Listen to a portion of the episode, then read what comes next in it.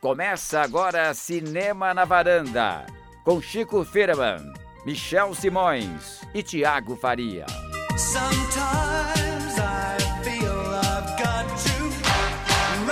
Varandeiras e varandeiros, começando mais um Cinema na Varanda, eu sou o Michel Simões, episódio hoje número 102, Os Mortos Vivos Se Divertem, Chico Firman. Gente, o que, que, que, que é isso? Eu também não entendi, Chico. O que, que é Repete isso? aí Quem pensou gente, nesse voz foi título? Foi, foi todos nós juntos. O que, que é isso, Tiago? Nós vamos falar o que hoje? De zumbi? Então, o título, o título é autoexplicativo. Os mortos-vivos, filme de terror, se divertem, comédia. A gente vai falar de comédias de terror. Oh! Oh. Dois filmes novinhos aí que estão causando por aí, pelo Levantando mundo. da catacumba. Fazendo rir, fazendo as pessoas Chorar. chorarem, se amedrontarem. Um deles é A Babá, dirigido pelo MacD, MacD. que tá disponível na Netflix. E o outro é A Morte Te Dá Parabéns, é isso?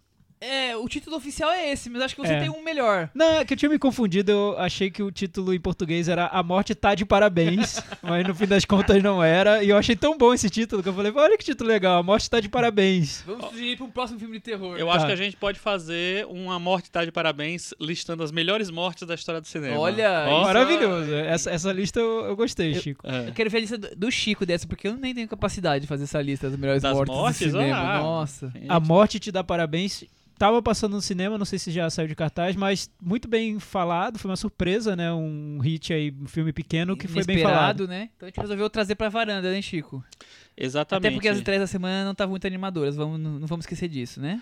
É, e a, a gente um tema embalou as temático. duas. ah, exatamente, a gente embalou um filme de- é, do cinema e um filme da Net- da Netflix pra poder falar dessa, desse tema comédias de terror. E aí, É, a, a gente até incluiria o Boneco de Neve, mas a gente não tinha certeza se era comédia ou uma comédia involuntária, não sei. faz-me rir sem Aí a gente querer, né? preferiu gente deixar- achou deixar melhor quieto. não Eu vê-lo. ia tentar assistir hoje, mas não deu, não deu tempo. E pra fechar com chave de ouro essa conversa, vai ter um top 5 das melhores comédias de terror Do século do século XXI. XXI, Ah. dos anos dos 2000 aqui. Vamos fazer um, um fechamento bem glorioso. Né, Cris? É isso aí.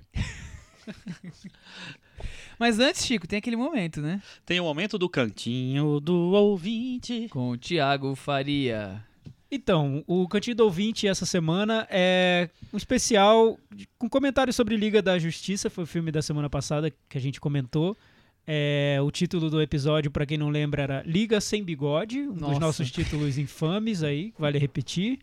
É, a Luciana, olha só, ela falou o seguinte, os comentários, claro, lá sempre no nosso blog cinemanavaranda.com. Luciana falou que gosta bastante de filme de super-heróis, mas não conhece muito a história deles. El- Ela achou Liga da Justiça legalzinho, divertidinho, não assistiu ao novo do Homem-Aranha, tenho resistência porque gosto da primeira trilogia, então na minha cabeça o Homem-Aranha é o Tobey Maguire, qualquer outro é fake. Talvez por isso tenha gostado do Flash. Achei uma bobeira descontraída, não vi cópia. Os comentários de vocês me fizeram entender um pouco o vazio que senti quando o filme acabou. Olha isso. Uma coisa Existencial, Bergman, né? É, existencial. Bergman. É, apesar de ter gostado de ver o filme, mas ela diz que está começando a duvidar disso. Então olha a confusão que a gente provocou na cabeça da ouvinte Luciana. Fiquei com a sensação de que o filme acabou sem ter começado. É, busca aí, vamos, vamos filosofar sobre isso daqui a pouco. Foi tipo um esquenta, uma história bem fraca. A Cris falou muito bem da hierarquiza hierarquização do pers- dos personagens. Isso não faz muito sentido no filme. Parece que eles sabem lutar, mas não sabem que são heróis ou se são deuses. Em nenhum momento achei que a Terra estava realmente em perigo, o que é um problema típico de filme de super-herói, na minha opinião. E nem que eles não ganhariam a briga. Sei lá, é meio óbvio que eles ganhariam, mas não foi emocionante. Roubar as caixas foi a coisa mais fácil de. Rolou um fluxo de consciência aqui da, da, da Luciana e no final ela fala o seguinte: droga, estou começando a achar o filme bem bobo. Então, vejam o que a gente provocou. É a desconstrução de uma opinião num simples comentário, né? Ela gostou do filme, saiu do cinema gostando, mas alguma coisa ali faltou, rolou um vazio ali, um- uma crise existencial, até que ela ouviu o cinema na varanda e começou a encaixar as peças e viu que talvez o filme não fosse tão bom assim. Aí é que o barraco desabou, o Chico Firma. Nossa, você citou Jorge Aragão, é isso? Que é isso, Michel mandando as suas fontes aqui. Aí foi que o barraco desabou. Não, Luciana, não se você gostou do filme, continue gostando do filme. Pode Ah, gostar, mas não tem vale, problema. vale, vale repensar depois de ouvir outras opiniões também, Chico? Vale repensar, mas também não Sempre vale precisa, não precisa desmerecer o que ela, o que ela pensou antes. O Carlos Lira ele disse o seguinte: Liga da Justiça poderia ser pior? Com certeza. Mas não se pode negar a frustração com um filme que tinha tudo pra ser melhor. E olha que não sou fã do quadrinho. Aí ele fez algumas observações aqui no, no blog. Uma delas, uma delas é: o filme é totalmente sem tom, sem ritmo, é como se fosse um trailer de duas horas, sendo o montador de gosto duvidoso. E o vilão é digno de Power Ranger. É, universo compartilhado e com qualidade cinematográfica só conheço um, e ele é feito por M. Night Shyamalan. Aquilo é cinema, na expectativa por Glass. Aí, Eu tinha certeza que o, Chico, que o Thiago não ia deixar de ler esse comentário, né? Glass vai ser legal. Ele fala que, que confessa que queria ver o filme original, o suposto filme original do Zack Snyder, antes das mudanças que rolaram ali na montagem.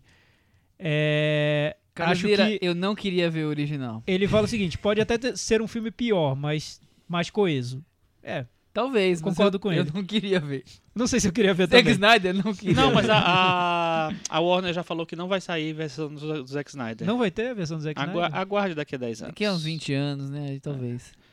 É, a Fernanda Prado, ela parabenizando pelos 100 episódios, ela não entrou no, Tava meio no sumida ela nos comentário comentários. anterior. Sobre Liga da Justiça, assisti e não gostei. Pra mim é um filme que dá pra esperar chegar na Netflix do que pagar pra ver. Piadas forçadas, flash muito over, a união dos heróis não me conquistou, senti tudo muito forçado e jogado. Não sou fã de filmes de, filmes de heróis, mas na minha opinião os filmes da Marvel convencem e entretêm mais.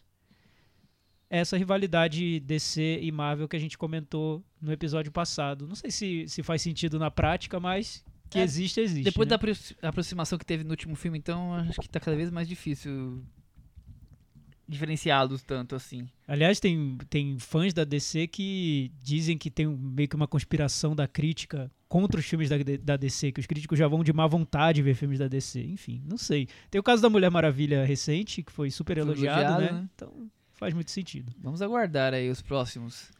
Aí vamos.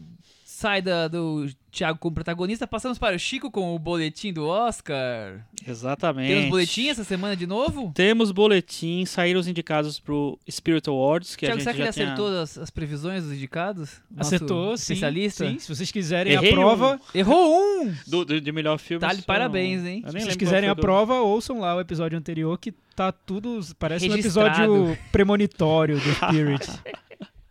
Pois é, é, é engraçado que esse ano os filmes estão muito parecidos com os filmes que estão mais comentados pro Oscar.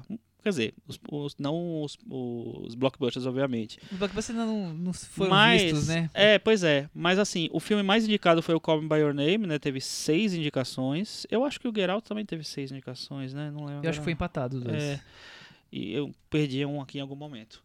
É, são os dois filmes mais, mais cotados e são os dois filmes mais cotados para o Oscar, os que têm chances mais reais. Mas a, é, a gente viu também que o Good Times, né, o que a gente gostou bastante esse ano, dos irmãos Safdie, teve cinco indicações. Ele não entrou em melhor filme, mas ele teve ma- outras cinco indicações. Direção, ator para Robert Pattinson, ator, pro, ator coadjuvante para o Ben Safdie de- e mais outras indicações técnicas. É, é interessante porque pode ser uma maneira do filme se projetar para o Oscar, porque é um filme que não estava muito no circuito e como a corrida de melhor ator, principalmente, está muito bagunçada ainda, não tem ninguém muito forte. O Robert Pattinson pode se consolidar, porque ele realmente está super elogiado. Acho que É o nome, nos- o nome que eu acho que o Oscar gostaria de ter entre os indicados. Eu lá. acho, eu acho. Eu acho que pode ser um, um caso. É, o Corra ficou também super fortalecido. E é engraçado que o, o Daniel Kaluuya, o, o- o ator principal do Corra, também está indicado para melhor ator. Eu também acho que isso pode ser um trampolim de- dele pro Oscar. Porque o melhor ator tá muito bagunçado. Não tem ninguém muito forte. Tá tudo muito mais ou menos. Ninguém sabe como é que vai ser. O The Post, o nosso querido amigo Tiago Faria vai falar daqui a pouco as primeiras impressões que, não, ninguém, Que ninguém do- que ninguém pode falar. É, Melhor ator não tá bagunçado, vai. Tá bagunçado. Quem, quem vai ganhar? Não. ah, Gary Só Oldman tem ganha. Oldman, gente. Não, Gary Oldman. Eu tô Mas o resto aí, os ali. outros quatro, os outros quatro. Chris. Aí tá, pode tá bagunçado. É, tá bagunçado. Mexeu com a Cris aí. mexeu mano. Mexeu com o Churchill, mexeu, Mexeu com o com os Chris. britânicos, né? A Cris levantou ali, cara. Ela Tá, tá, De- tá depois tão é- feliz ela hoje que, a- que vai ter soube, casamento vai ter lá. casamento real, Vai gente. estragar a alegria dela. Vai ter casamento real, Thiago. Vai. Seguinte, é outro cara que apareceu que também pode ser uma, uma chance dele aparecer no Oscar é o James Franco, pelo Artista do Desastre, Nossa senhora. que é um filme que é um filme bom, viu? Eu vi. Você assistiu, né? Eu assisti. Você não gostou? Não. Pô, é legal filme. Eu, eu ouvi ontem uma entrevista com ele, eu fiquei super curioso pra ver o filme, eu não sabia da história. Eu fiquei curioso até pra ver o filme original. Então, o filme original tem, tem por aí. Tem dá, por aí? Dá, pra, dá pra assistir Tem fácil. por aí, vamos procurar então, porque eu fiquei curioso. Melhor também tem o Timothée Nossa, Chalamet é, do... é uma tranqueira. É engraçado, mas é, É uma bem tranqueira. interessante. Para com isso. Eu- é porque o original é uma É tranqueira. total. Eu, não, eu tava falando do original. O filme né? do James Tranqueira. Franco chama The Disaster Artist. Tem Aham. previsão de estreia no Brasil, Chico? Eu acho que estreia ano que vem. É? Eu não tenho, não tenho a data certa, mas ele tá comprado. Ele tava legendado no Festival Tava do Rio já. legendado. É, o Timothée Chalamet do Me Come By Name também tá indicado. E o Armie Hammer também entrou em coadjuvante. É, eu achei que eles iam privilegiar o Michael Stuhlbarg. Mas aí o Armie O Hammer Michael Stuhlbarg que é o pai. Que faz o pai do, do menino. E o Armie Hammer tá lá, então eu acho que ele vai mais forte Vai pro Oscar. Alguns nomes vão começando a surgir na, É, na a frente. grande surpresa pra mim no Spirit foi a não indicação de três anúncios é, para um crime, né? Em melhor filme. Porque é- era justamente o lugar pra ele brilhar, né? Pra ter muitas indicações. Ele teve três: melhor atriz, melhor ator coadjuvante, a Frances McDormand e Sam Rockwell, que estão super cotados, e melhor roteiro. Mas ele não apareceu nem em filme, nem diretor. E todo mundo tava achando que ele podia ser um, tipo assim, um- quase um vencedor do Oscar de melhor filme. Então, é, Vai naufragando Ele- nesse início aí. é, é, ele precisa, se, se- se ele, tipo assim, ganhar um National Border Review, ganhar um filme do, um prêmio de de EFI, Nova York, aí a coisa surge. eu acho que ele, ele se consolida um pouco mais. Mas agora, assim, era o lugar, espaço pra ele aparecer, né? E o filme da Saoirse Ronan também tá muito forte, ganhou, eh, teve quatro indicações. Ela não foi indicada para melhor para melhor dire- diretora, o que é meio sintomático. Justamente Saoirse nesse Ronan. ano, Ah, filme- Greta, Greta Ah, Gerwig, né? Greta Gerwig, desculpa. Que é Lady É, Bird. Lady Isso, Bird, Lady é. Bird. Eu falei muito codificado, né? Eu fiquei ouvindo, tentando entender. você falou o filme da Saoirse Ronan, né? Eu É fiquei pensando, Com que a filme que ela Saoirse fez? Ronan. Tá, tá. É. O Lady Bird é dirigido pela Greta Gerwig, que o primeiro de filme só em dela. abril no Brasil. É, né? Então, enfim, o povo é meio louco. Então, mas eu acho que ele vai ser indicado ao Oscar em algumas categorias, eles devem antecipar. É, o filme teve quatro indicações: filme, atriz, é, atriz coadjuvante e roteiro. Então isso quer dizer que eu acho que ele vai aparecer no Oscar de alguma maneira. É, o que eu acho mais sintomático é que ele, é, justamente a Greta Gerwig, que era a grande diretora que estavam apostando pro Oscar, não conseguiu indicação no Spirit, onde Pra, tem, tri, ele pra, tem pra diretora. onde tem é, concorrentes de- em número menor, vamos dizer assim. E nesse ano, que é o ano das mulheres, ah, exigindo seus direitos, né, protagonizando os filmes Quantas indicações de mulheres pra diretora? tal. Então, não teve nenhuma, no Nenhuma. Spirit. E, inclusive, o outro filme dirigido por mulher, que é o mais comentado do ano, é o Mudbound. Também ele não teve nenhuma indicação. Eles teve um prêmio especial, que é o Robert Altman Award, É, que é para prêmios com para filmes com um elenco grande. Ah, é isso? Exatamente. É, acertou, tá vendo? É. Prêmio de consolação. E, e- e é o mesmo prêmio que ele ganhou no Gotham Awards também. Então, ele- ele- nos dois grandes eh, prêmios do sistema independente, ele ganhou esse prêmio de consolação. Então, é muito louco, nesse ano, de tanta luta das mulheres e tal, nenhuma Por enquanto, no Spirit, nada. apareceu nessas coisas. É Então isso nós aí. temos aí uma disputa mulheres, gays e negros, é isso, Chico? É, Quem ganha? Quem é vai levar carta, melhor? Quem ganha é a carta. Vai ser uma disputa boa, eu acho. Temos aí o Corra, o Call Me By Your Name Name E, e, o Lady, Lady Bird. Bird. São os três aí. Os três indies pintando. mais fortes na competição, Quem né? mais foi indicado pro melhor filme, Chico, só pra fechar? Teve uma surpresa que foi o The Rider, que é um filme eu não conhecia, é um filme bem pequeno mesmo, é dirigido por uma mulher também. Mas é, não é americano, né? Hã? Ah, não, é, eu menti, viu? O, o The Rider, a, a diretora é uma mulher, ela foi Ah, indicada eu, pra melhor eu tô achando direção. estranho lembrar que tinha uma É. mulher. É uma, é, tava totalmente fora do radar pra mim. Mas ela apareceu em filme, em direção e num outro prêmio que eu acho que é roteiro, não tenho certeza absoluta, ou, ou fotografia. É, teve três, três indicações. E é, não acho que o filme vai sair muito desse universo. É muito pequeno, Vai muito além acho. disso. A não ser que tenha uma ovação, mas eu acho que não vai acontecer, não. E o outro indicado melhor filme é? Florida Project, Ah, que é o do Sean Baker, Sean que Baker. vai se chamar Projeto Florida mesmo no Brasil. É, tá indicado a filme e direção. É, vamos ver o que, que vai acontecer. O, acho que o William Dafoe não foi indicado para melhor ator, ele é um, é um dos favoritos, ator coadjuvante, ele é um dos favoritos para o Oscar, mas eu não acho que isso atrapalhe muito não. Acho que é mais sintomático, por exemplo, uma Greta Gerwig não tá indicada aqui ou um Três Anúncios não tá em melhor filme. Muito bem, acho que tá bem pass- passado a Tá, semana a do gente, Oscar. a gente hein? tem aí o panorama indie do Oscar, né? Porque, por outro lado, tem o Dunkirk, firme e forte. Uhum. Não sabemos se vai ganhar. Dizem que a campanha tá perdendo força porque o filme já foi, já Muito foi lançado há muito tempo. tempo, muita gente já esqueceu dele. O Christopher Nolan não quer enviar cópias em Blu-ray pros, pros votantes, porque ele diz que as pessoas têm que assistir no cinema, no templo dele, Tá não ficar certo. vendo em casa. É, e o filme The Post, do Steven Spielberg, que é- está chegando agora por último na competição, teve só duas sessões de, de estreia para jornalistas, uma em Los Angeles, uma em Nova York, jornalistas e convidados.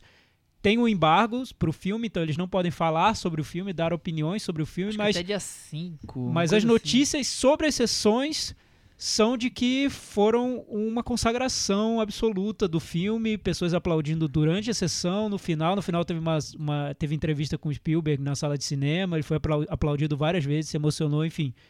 Parece que já teve uma consagração prévia do The Post. Aí já dizem Mary Streep, indicada a melhor atriz, Tom o ele- grande Hanks, elenco, é, Tom e Hanks, né? roteiro e tudo mais. É, eu só acho assim, nessas sessões, isso eu falando sem saber nada das sessões, mas talvez seja uma sessão que vai muito convidado, né? Então que vai muita pessoa que já vai pra meio que pra gostar um Não dá pouco. pra saber então, ainda, né? né? É a primeiro, É, primeira reação. Eu né? acho, é, pois é. Mas, enfim, já dá um indicativo, assim. E depois que a gente já tava esperando que ele tivesse realmente muita atenção. Vamos ver. É isso então? Vamos começar os nossos temas da semana. Vamos, mas antes teve outro. Teve outro assediador em Hollywood. Teve mais assediador em Hollywood? Nossa! Qual é o assediador da semana? É- O quadro Assediador da da semana, Fica que- para o nosso digníssimo diretor de Toy Story. foi, John foi, foi uma, foi uma Lasseter. surpresa John muito Lasseter. terrível, né? É. Foi, Quem foi imaginaria? triste, muito triste, é. John Lasseter, o- um, dos, um dos nomes mais fortes em Hollywood Cabeça no da momento. Pixar. Disney, Pixar. Há muito tempo, né, na verdade. É. Exato. Ele se retirou da Pixar e foi dito que ele era uma pessoa que gostava muito de abraçar outras pessoas. Então Abraçar, rolou um beijar, eufemismo aí no, na descrição do assédio, Estão do pegando tipo leve de, e de colocando na assédio. geladeira, né? É, o que, o que se especula é que estão pegando leve no caso dele por ele ser uma pessoa muito importante, decisiva hoje em Hollywood, então devem afastá-lo por um tempo e depois reintegrá-lo aos poucos para que não percam esse nome tão importante. Vamos ver o que vai acontecer. Ó, vamos aguardar, mas é, infelizmente que virou um, quase que um quadro fixo isso daqui, porque um escândalo atrás do Sim, outro. sim. toda semana tem um. da semana. Brett Ratner foi, foi outro caso recente, né? Enfim, Já vários. foi afastado da Mulher Maravilha 2, né? Sim. A gente falou isso já. Acho né? que a gente já. Da Mulher É. Maravilha não tinha falado, mas acho que a gente falou dele já. Vamos então falar de A Babá, filme da Netflix. Sim, agora vamos falar de, sobre dois filmes que têm muito em comum. São filmes de terror com toques de comédia, ou, se vocês quiserem, filmes de comédia com toques de terror. Pô, Eles ficam transitando entre, 50-50. entre esses gêneros. Da- depois de falar sobre os filmes, a gente vai dar uma geral nos melhores filmes de terror cômicos ou comédias de terror desse século. é. Exatamente. Primeiro falando do o MacD, diretor da Babá, é, dirigiu As Panteras, Detesto. As Panteras Detonando, Guerra é Detesto Guerra.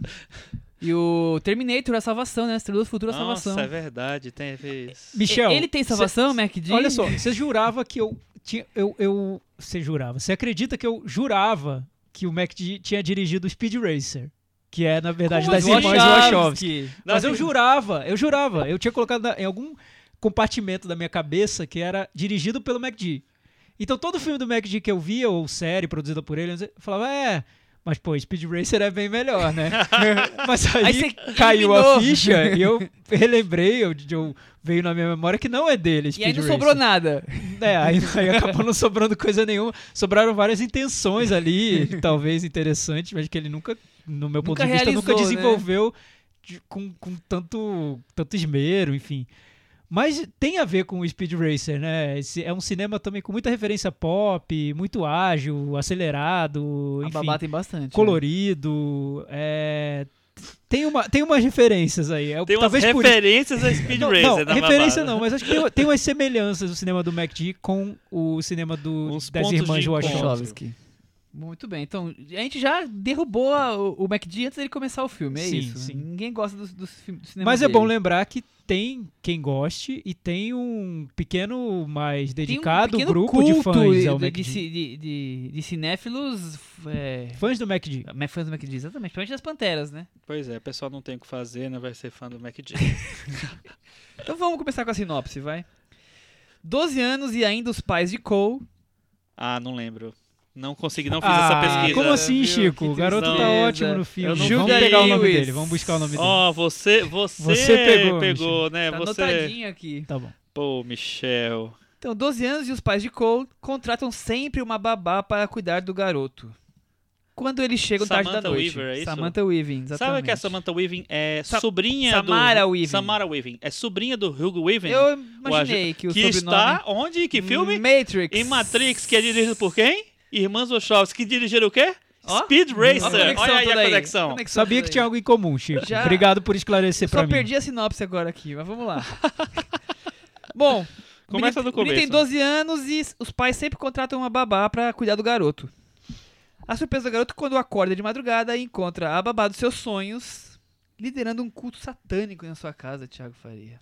Eu não sei se a gente conta isso como spoiler, mas. Eu acho que é spoiler, porque demora, olha, né? Eu creio que Eu- todo mundo que ouve eu o nosso que podcast já spoiler. viu a babá. Mas Já eu, viu o eu filme? fui toda a sinopse que eu encontrei, É. todas citavam. Eu Todas falei, ah, citavam, eu vou você decidiu escapar, citar então, também. é. Tá. Vou contra a maré. Perfeito, Michel. E aí, a babá, vocês gostaram dessa, dessa coisa meio comédia romântica adolescente, que depois vira um culto ao terror e depois serial killer e tudo mais? Tiago Olha, como eu, eu descartei o Speed Racer da filmografia do MacD, Aí sobrou pouca coisa? eu acho que esse é um dos melhores filmes dele. Eu gostei do filme. É, Tal como o filme que a gente vai falar daqui a pouco, A Morte Tá de Parabéns, que já é um título que ganhou aqui na varanda, é, eu acho que é um filme que se sustenta numa ideia espertinha, interessante, boa, bem desenvolvida. Não vai muito além dela também, mas sabe explorá-la com graça ali. Ele, ele, não, ele não chega a ser um filme. e- Ele, ele entende que tem ambições pequenas, A limitadas. e- despretensão dele é, te, e- te ganha. e, é, e ele sabe transitar por isso. É um filme. Seria uma, uma espécie de sessão da tarde se a sessão da tarde fosse um pouco mais aberta Aberta a alguns gêneros. ao- a gêneros que não costumam passar por lá. Tem, tem um clima de matinê o filme, né? Tem, tem bastante. É isso, Chico? É, eu tava eu, eu, eu, na verdade, quando vocês inventaram de ver, ver a babá, eu não fui eu que decidi. É, isso é Aí, verdade. Vocês inventaram de ver a babá, eu disse assim, eu, eu vi, eu fui com sete pés atrás. E aí, eu até gostei Eis do a filme. revelação. Tá vendo? Achei legal o filme, tá vendo como a gente é preconceituoso? É, eu já tava gostando da, da, da primeira, da primeira parte do filme, daqui tem aquela coisa né, da babá gostosona, ser a defensora do menino e tal. E super legal, as criar brincadeiras. uma parceria e tal. Achei, achei, já tava achando bem legal ali. E aí, quando tem a virada, eu assim: ah, agora descambou geral. Vamos lá, vamos gostar disso assim. É, é um, é um filme, tipo, pé no acelerador e seja o que Deus quiser. E dá certo. Eu acho que dá certo. Ele, ele consegue ser muito é, consistente no universo que ele tenta criar ali. É, eu acho, eu acho que ele, ele não tem vergonha dos clichês que ele assume. É, ele não tem vergonha de ser despretensioso mesmo e, e ter aquelas si- situações que são inverossímeis. Dane-se, ele tá assumindo isso e, e deixa- deixando a gente dar risada sobre tudo que tá acontecendo, né? Funciona bem esse lado. Por outro lado, eu acho que ele desenvolve razoavelmente, principalmente o personagem principal. Aquele, a coisa do Sim. garoto tímido que Sim. sofre bullying na escola. E aí tem a, a, a babá que ele se apaixona, que é essa, esse, esse sonho, né? Bonita, gosta das coisas que ele gosta, fala a língua dele, né? Divertida, animada. Quer dizer, esse combo acaba sendo agradável. Depois o filme descamba porque ele, porque ele quer ser o filme do terror e, e com todos os seus clichês, mas você não perde o humor que, que te agarrou no começo do filme, né? É interessante o, falar do personagem, eu também acho bem desenvolvido, porque no fim das contas é um filme sobre um adolescente com muitos medos e que precisa perder todos esses medos de alguma maneira, né? Uhum. Não dessa maneira que ele acaba perdendo, mas... É, Meio traumático é, dessa mas, vez, né? Mas é, é, é, é, é bom como o filme pega um, um conceito que poderia ter rendido um filme muito mais pretensioso, muito mais denso e transformar isso numa brincadeira, né? Que é o um adolescente que tem vários medos, ele precisa de uma babá. Nenhum amiguinho dele precisa mais de babá, E um só ele. amiguinho. E, e ele tem, tem medo de tudo. A mãe dele é, limpa um, um porão que tem muitas aranhas, ele nem chega perto, porque ele tem medo de aranha. O pai tenta ensiná-lo a usar o carro, a pelo menos acelerar um pouquinho o carro, ele não acelera, porque ele tem medo de acelerar o carro. Então, assim, ele tem medo de tudo. Ele tá naquela fase de estar encastelado naquela vidinha de criança. Sofre né? bullying dos, dos meninos da escola toda hora, né? É, e o filme acaba virando como se fosse uma fábula, assim, um conto de fadas, sobre como esse garoto perde os medos, ou como ele vai tentar perder, ou ter que perder esse medo pra virar adolescente, pra- pra entrar na, na Nova juventude, fase, né? Sim. Eu acho legal essa É, parte. né? é, é, é é bom o mote do filme. É, o que eu acho é que o interessante pra mim é que, como é uma produção pequena, é como se fosse um telefilme mesmo, e é, né? Produção Netflix. Eu não sei se já se não tinha pretensão de ser lançado no cinema Não, desde já, o começo. já desde o começo era, Era pra Netflix. deles, é. Então ele tem uma cara de telefilme no melhor sentido, eu acho, de ter aproveitar a total falta de, de ambição pra fazer o que quiser, se- sem precisar ter até o medo de, de, de decepcionar uma parte do público ou de frustrar alguém que tá esperando mais humor ou alguém que tá esperando mais terror e fazer o filme que, o- que eles queriam ter feito, que a equipe queria ter feito. Mas ao mesmo tempo, eu acho que tem tudo isso, mas ao mesmo tempo ele também ele é, casa muito com o tipo de comédia de terror que existia nos anos 80. Nossa, eu pensei muito nos 80. muitos. Então, é. parece, se, se tivesse sido lançado nos anos 80, certeza que ia estar no. no é, sei lá, ia ser lançado nos cinemas, ia ser um cultzinho hoje, com certeza. Porque combina muito com o tipo de humor que se fazia, sabe? É- é com a, a, a falta de profundidade mesmo, com a coisa de É, ser eu acho que ele é esse, a comédia essa, pela comédia. essa coisa dos anos 80 com um pouco da cara do MacD, de, dessa coisa de videoclipe acelerada. é- tem isso, é, é do cinema dele, né? O- é interessante ter falado dos anos 80, porque é uma produção da Netflix. E hoje é impossível você dissociar a Netflix do fenômeno que é Stranger Things, né? É o grande produto deles. Eles até. Imagina, eles lançaram a, a segunda temporada da série e ao mesmo tempo lançaram um documentário em vários episódios sobre a série. Então, assim, é, é o grande produto. Eu acho que lá na Netflix, se você termina de assistir a uma temporada do Stranger Things, vem, vem escrito. Se você gostou, veja a babá. Porque eu acho que é, é muito um público ali que casa, né? A história do público adolescente, a de idade do 12 menino, anos. é. É, muita referência de comédia dos anos 80, como o Chico falou. Tem esse lado um pouco também planejado do filme, para que porque ele está sendo feito nesse momento, né? Para esse público nesse lugar, nesse. Então, E não é, pegando, to- não é totalmente sem, sem essa e pegando esse pretensão. gancho, tem outra coisa que é muito forte no filme, o Chico vai me ajudar nisso.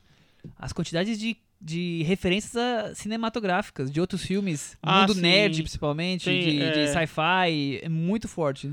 É, eu, eu acho que o filme, ele parece ser um filme idiota, mas ele é um filme pensado, assim, é um filme... Ele é pensado pra ser idiota, mas, mas ele tem re- referências, e tudo é muito, fica muito orgânico no filme, eu acho que ele é... ele fu- não é nada assim, essa cena é uma referência, sabe? Assim, tudo tá muito misturado tal, e eu, eu, eu achei muito legal a ma- a maneira como ele dá essa leveza pro filme o tempo inteiro, e não, não quer fazer nenhuma...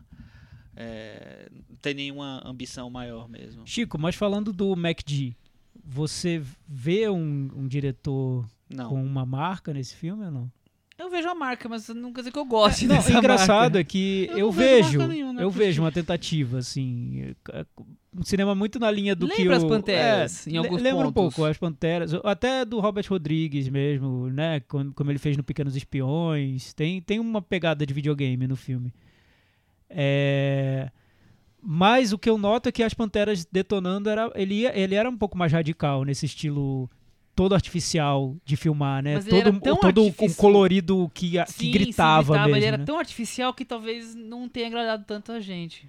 É, não sei. Então, o- acho que o, quem gosta do MacD gosta dele o mais artificial, exagerado Possível. possível, porque é nisso que, que, que, que ele se sai bem, né, em tese. Nesse eu noto um pouco mais de controle. Ele tenta controlar um pouco esses, esses exageros visuais, mas com, com, de um jeito mais. fazer um filme mais contido. E não tão exagerado. Não tão artificial. É, eu acho que ele encontrou um, um caminho ali. É, Também eu fiquei, anima, fiquei animado. Falei, nossa, acho que podemos ter outros filmes divertidos dele que não me incomodem como foi As Panteras. É, o, o que, o que eu achei que poderia ter, ter tido mais no filme é que tem vários filmes dos anos 80 nessa mesma pegada que eu acho que eles começam superficial, começam bobinhos. Por exemplo, quando eu lembro de um Gremlins, ele começa bobo, começa um filme. E, e ele vai ganhando uma densidade e vai ficando um, um filme, um filme que te surpreende até o final. Esse eu acho que me surpreende até um certo ponto e depois ele vai no piloto automático. Depois da virada é o que você espera. Mas eu acho que é, é. aí, que é aí que falta um diretor. É aí que falta É, um alguém, pouquinho alguém mais de assinatura, melhor. Né? com um pouco mais de, sei Não, lá. quando começa as cenas de perseguição, de terror mesmo, a- o filme dá uma caída, eu achei razoável. É, eu, eu nem sei se vinha. eu nem sei se cai tanto, mas é porque para um filme que já estava te surpreendendo de tantas maneiras, ele chegar num ponto em que acabaram as surpresas, você já sabe o que, o que vai aparecer, nada mais diferente vai acontecer, frustra um pouco, né? Parece que ele entrou no piloto automático. É, tem uma hora que é, deu a louca dos monstros, né? É. E a própria relação do garoto com a babá é tudo muito surpreendente no filme, né? Você.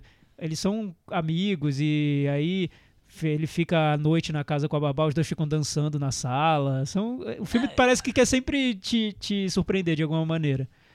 Eu, eu, eu admito que eu fiquei um pouco incomodado com agora com essa onda politicamente correta, talvez por isso eu tenha ficado ligado nisso, com o personagem negro do filme, que eu achei um imbecil completo, né?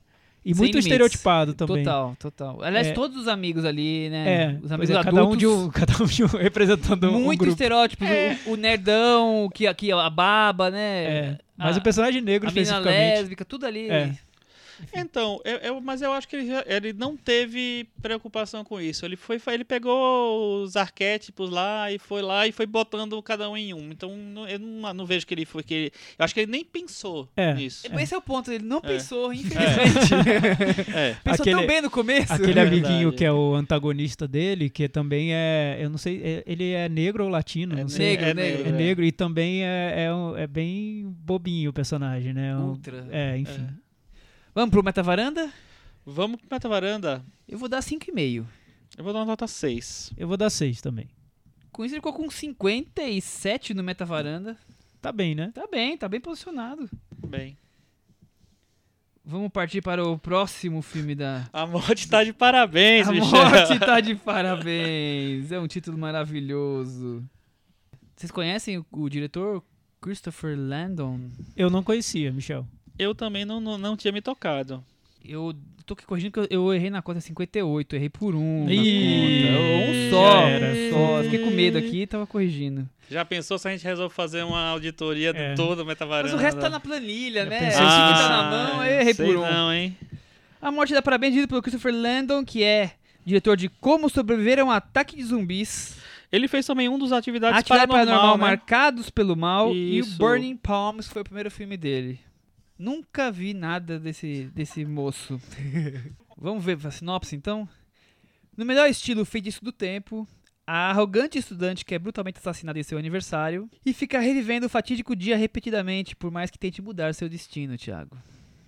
Sim, é isso. No melhor estilo feitiço do tempo, acho que você começou bem. Até porque o próprio filme é- assume isso num determinado momento e fala no feitiço do tempo dentro Até do porque filme. ia ser uma vergonha se não fizesse É. isso, né? Ah, Eu achei até corajoso da parte do filme. Até um pouco desnecessário.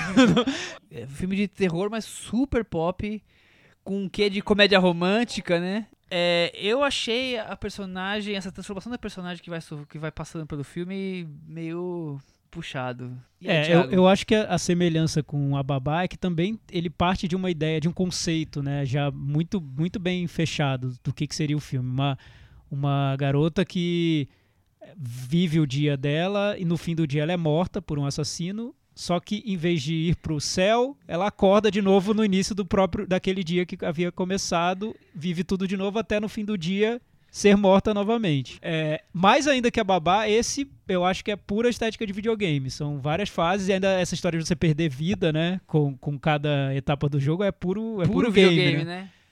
Não, eu, eu, eu acho o ritmo agradável do filme.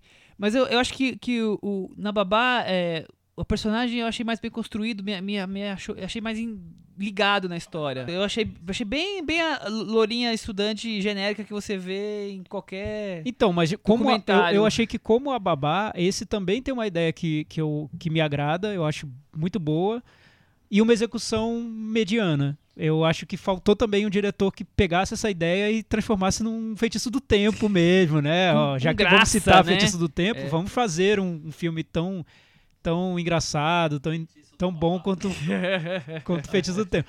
Então, às vezes, me parece que eles jogam a ideia no filme, né? E vamos executar, vamos terminar logo com isso e mostrar o que vai acontecer com a personagem. É, é, é, é- pra mim é, é curioso, porque parece que são dois roteiros filmados, assim, e não roteiros bem pensados como filme. A graça do filme tá mais no- na ideia, tá mais no roteiro do que no filme em si. Mas eu acho que é bom, porque você mostra que esses gêneros, subgêneros de terror, comédia de terror, eles te dão uma liberdade que filmes ditos sérios às vezes não têm. Que é de fazer o que eles bem entendem. Quando, quando eu imaginaria que viraria uma comédia romântica, né? Um filme Sim. A Morte Te Dá Parabéns, na verdade, é uma comédia romântica disfarçada de, de filme de terror, disfarçada de comédia e de referência a feitiço do tempo. Tudo junto, tudo misturado. Junto, né? Então, acho que é bom você ter essa liberdade para ir para onde você quiser. Mas eu acho que são filmes de roteiro, de roteiristas. E faltou passar por essa segunda etapa da direção, de ter uma execução bem pensada, na E, verdade. e esse então tem essa coisa da, da- o segredinho, né? ah, que sim. dá uma virada que aí eu acho que ele desanda de vez. Eu acho que, acho que ninguém É. conseguiria encontrar por enquanto um autor aí no Hum, não sei. É, mas eu, mas eu sinto que é, muitas vezes um, para um filme que não tem tanta ambição, é, você acaba limitando também o, o seu- os seus critérios quando você vai analisar o filme. É, como se aquele filme tão despretensioso, olha, ele não quis ser, ele não quis ser um filme preten, não quis ser um filme de arte, não quis ser um filme para ganhar Oscar, para ganhar prêmio, e isso é um mérito em si. Eu não sei, eu, eu fico um pouco com o pé atrás quando Eu eu, acho- vejo, Eu quando eu vejo esse filme. subjetivo você. Não isso, isso é claro, mas eu acho subjetivo a maneira que você vai julgar o filme com uma nota ou com uma, uma classificação, tendo isso. Porque, por um lado, você já talvez eleve ele porque ele tá despretensioso, né? E por outro lado, você também tem uma, uma zona de corte, um limite de de corte, não vai ser tão alta porque ele já tá despretensioso. É, é Ele como se você é como se você tratasse é, dentro de um um filme menor. É, como um filme pequeno. E eu sinto que, às vezes, na, na vontade de valorizar esses filmes, entre aspas, pequenos, na verdade, se, se é como se tratasse como café com leite, né? Eu não sei se nem- algum filme mereça ser Falou tratado bem, como é- café com leite. Os café com leite, exatamente. É, eu acho que é possível fazer um grande filme com a premissa do A Morte Tá de Parabéns ou com a premissa de Ababá. É, eu não acho que os dois sejam grandes filmes. Mas aí você pega eu não um filme, consigo ver tipo, grande filme. um filme que não tá no ranking porque é anterior a, a Gremlins, e eu acho que a maioria acha que é um, que é um grande filme, por mais que seja despretensioso, seja... Tá, então, aí você, aí você vai por um outro exemplo que eu acho, aí eu acho curioso, que é um filme como Corra, que por ter sido muito elogiado quando foi lançado e foi lançado como um filme pequeno. O Corra nunca não foi lançado como um filme grande. pequeno, ele foi lançado Não- no orçamento dele, né? Não foi lançado como um filme grande, foi lançado no, em pleno Oscar. É como se o filme nem, nem tivesse capacidade de concorrer a prêmio algum. Mas ele ganhou um hype tão grande, foi tão elogiado que ele passou a ser considerado um filme quase de arte, né? Não sei, eu, eu fico sempre em dúvida sobre esses parâmetros, sobre como se julga um filme, como se aproxima de um filme. Indo para outro lado, é, esse ano a gente teve o John Wick, Wick 2, que é um filme que teoricamente é um filme vulgar, né? Vamos dizer assim. Sim. É um filme de ação, o foco é a ação, é a, a, a imagem, é a fotografia, é a montagem e tal. Então, é, é um filme que não tem pretensões de ser mais do que ele é. Só que ele é muito, muito competente no que ele consegue fazer na, na, O que na- se propõe, né? no que ele se propõe na estética. Então, esse filme, por exemplo, eu acho que tem um conceito. Eu acho que aí eu vejo um. um- um- e assim, é um diretor super recente. Acho que o primeiro filme dele foi o John Wick 1, né? É, então, mas assim, eu vejo um conceito, que é um conceito dentro do filme de ação. No Ababá, eu vejo um filme genérico que eu me diverti, entendeu? Se isso responde a sua pergunta, então talvez o responde, Max, o. Max é, é porque, é porque eu, Chico, eu acho receba que uma, uma eu- atenção maior, Não, talvez. Então, é que eu, eu te conheço, eu sei que você vê os filmes assim, você não separa por compartimentos e, e valoriza determinados Uhum. gêneros em detrimento a outros, outros. enfim, não. Eu te Uhum. conheço, eu sei que você não faz isso. O que eu tô reparando é de uma, é, como diria Truffaut, é numa certa tendência que eu noto na crítica, sem especificar nomes e pessoas, porque eu acho que é uma tendência mesmo, acho que envolve muita gente. É, críticos novos, críticos que já estão aí há muito tempo, e que é uma tendência que nasce desse. é um, um pouco um, um, um desconforto com esses grandes filmes que já chegam com uma pompa enorme para ganhar prêmios e que às vezes são só um grande rocambole de arte, entre aspas, que não, quer dizer, não querem dizer coisa alguma. E aí. Muitos críticos acabam valorizando mais filmes de gênero, filmes pequenos, Sim, filmes sim. pretensiosos e tudo. É, eu sou mais, eu, eu, eu tô muito com o Chico nessa, porque eu acho que todo filme é, é. Nenhum filme deve ser tratado como café com leite, todo filme merece ser olhado Uhum. de uma maneira inteira, por inteiro. Imparcial até que não, é, comece. não. é, eu gosto desse filme porque pelo menos ele não é um filme com a pompa de. Não, não é assim, eu não acho que deva ver como pelo menos alguma coisa. É um filme, é um filme. E, e vamos ver o filme com todas as possibilidades eu- que ele tem. Eu acho que tem talvez uma valoriza- valorização demais de um certo tipo de, de filme que não vai muito além da primeira olhada, assim. Mas, não sei, eu... E que, por outro lado, também existe um certo preconceito com alguns desses filmes. Então tem muita gente que desvaloriza de cara um filme como A Babá porque seria um filme bobo e que não É, merece. que outros filmes a gente poderia enca- encaixar nesse Não, então, tipo eu- de... o, que, eu- o que eu acho que Corra é um bom exemplo é porque eu acho que Corra é um filme na- um filme de gênero, é uma comédia de terror que Ele- virou outra coisa ele porque saiu é um filme muito ponto, bom. né? E foi pra outro É, eu patamar. acho É, que eu- virou mas- outra coisa porque ele é um filme muito É, bem dirigido, com uma, muito um bem roteiro dirigido, muito, um muito roteiro bom, muito bom. denso, que É. traz ideias super interessantes, mas que no fundo, se, se ele não tivesse sido bem dirigido, se o roteiro parasse pela metade e não tivesse metade das ideias ali, seria um ababá.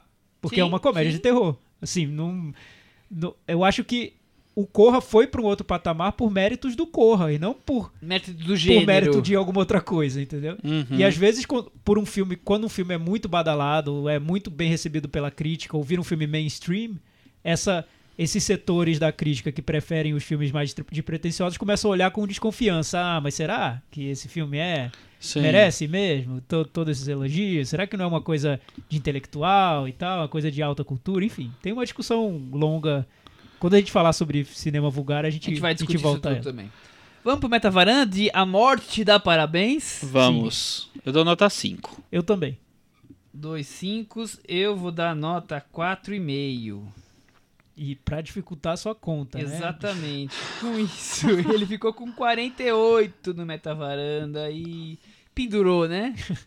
É, tá- Não, ele Tá- caiu. Caiu, Tá caiu. caindo, tá Ele caiu, da Mas vai voltar. Vai Mas ele cair, caiu por vai sua voltar. Mas ele caiu por sua causa. Se tivesse dado 5, ele tinha ficado. ele é tinha ficado. Você é. quis derrubar pra ver o que vai acontecer. Então eu? É. derrubei, mas amanhã ele volta. É, amanhã ele volta. É.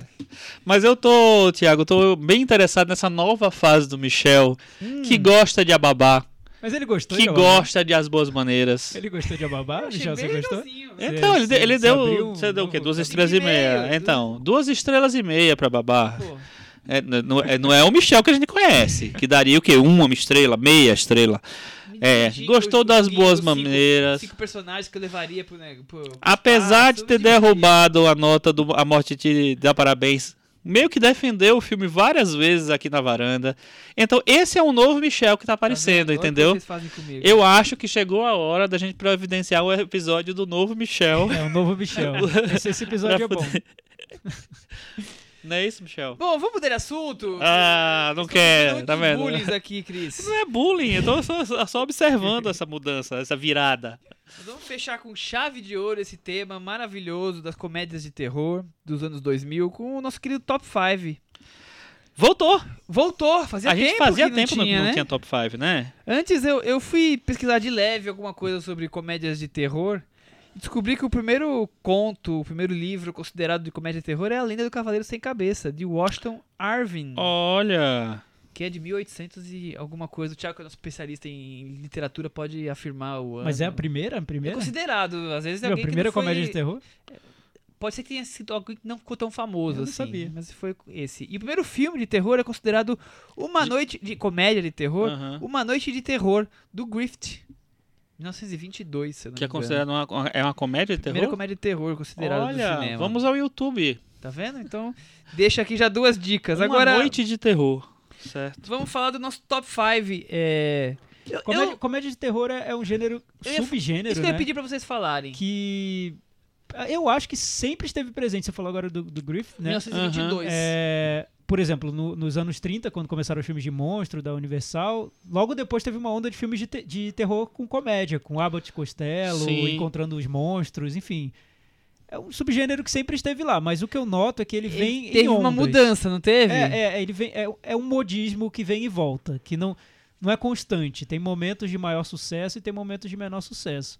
No, no caso dos anos 30, por exemplo, começou com os filmes de monstro e, que, e virou filme de comédia, porque essa primeira onda de filmes de monstro começou a ficar menos popular e aí vieram as comédias. Então, eu noto que é, é como se o terror mais denso e sério e o terror cômico ficassem ali dividindo o campo pra, não, pra que o público não canse, sabe? Sim. Do- do- Mas, mas eu vejo formato. que, que nos anos 30, 40, 50 e sucessivamente era esse jeito. E que pros anos 2000 virou muito uma questão do sexo, do, dos jovens. Ter sempre essa, um filme mais apimentadinho. Ah, Normalmente adolescentes ou Eu, jovens. eu acho que isso já tinha nos anos 80. No- Talvez, É, já talvez tinha, seja Eu 80, acho que tinha sim, bastante. que eu Até noto acho que- que um pouco dos anos 70 também, É, mas. É porque tinha, já, é- já existia, né? Aham. O, o que eu noto que ficou mais marcado, muito marcado a partir dos anos 90, foi essa questão da metalinguagem no filme de terror, de comédia. Filme de terror Sim, sobre filme de terror. Exatamente, é. Que teve o Pânico, do Wes Craven, e antes teve até o... o- Teve todo mundo em Aí pânico. depois teve Todo Mundo em Pânico, que, é- que é a paródia mais Da escrachada paródia. da paródia, um pouco mais É. sutil.